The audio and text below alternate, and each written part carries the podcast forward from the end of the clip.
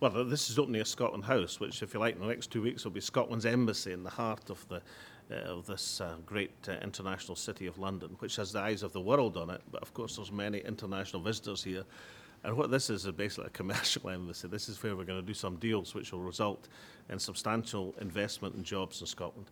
We're doing that off the back of some wonderful news that yet again, for the second year running, we're the top place in these islands for inward investment.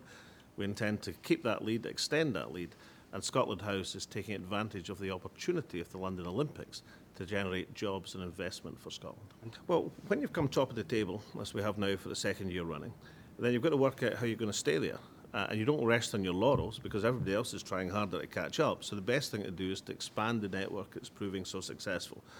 So in, around the world, and even more centres in the world now, centres of investment and trade, there's going to be the Scottish Development International, which is going to be focusing people's attention in the great opportunity there are for investing in Scotland. Remember, of course, nothing better than to do it from an atmosphere of success. I've just met a huge international company, an enormous company based in the subcontinent. And I'm able to say to them, look, there is a reason why Scotland is top of the table for inward investment, and that is Scotland is the place to do business. So that's a great impetus to our efforts. So we're expanding the network to bring even more jobs to Scotland.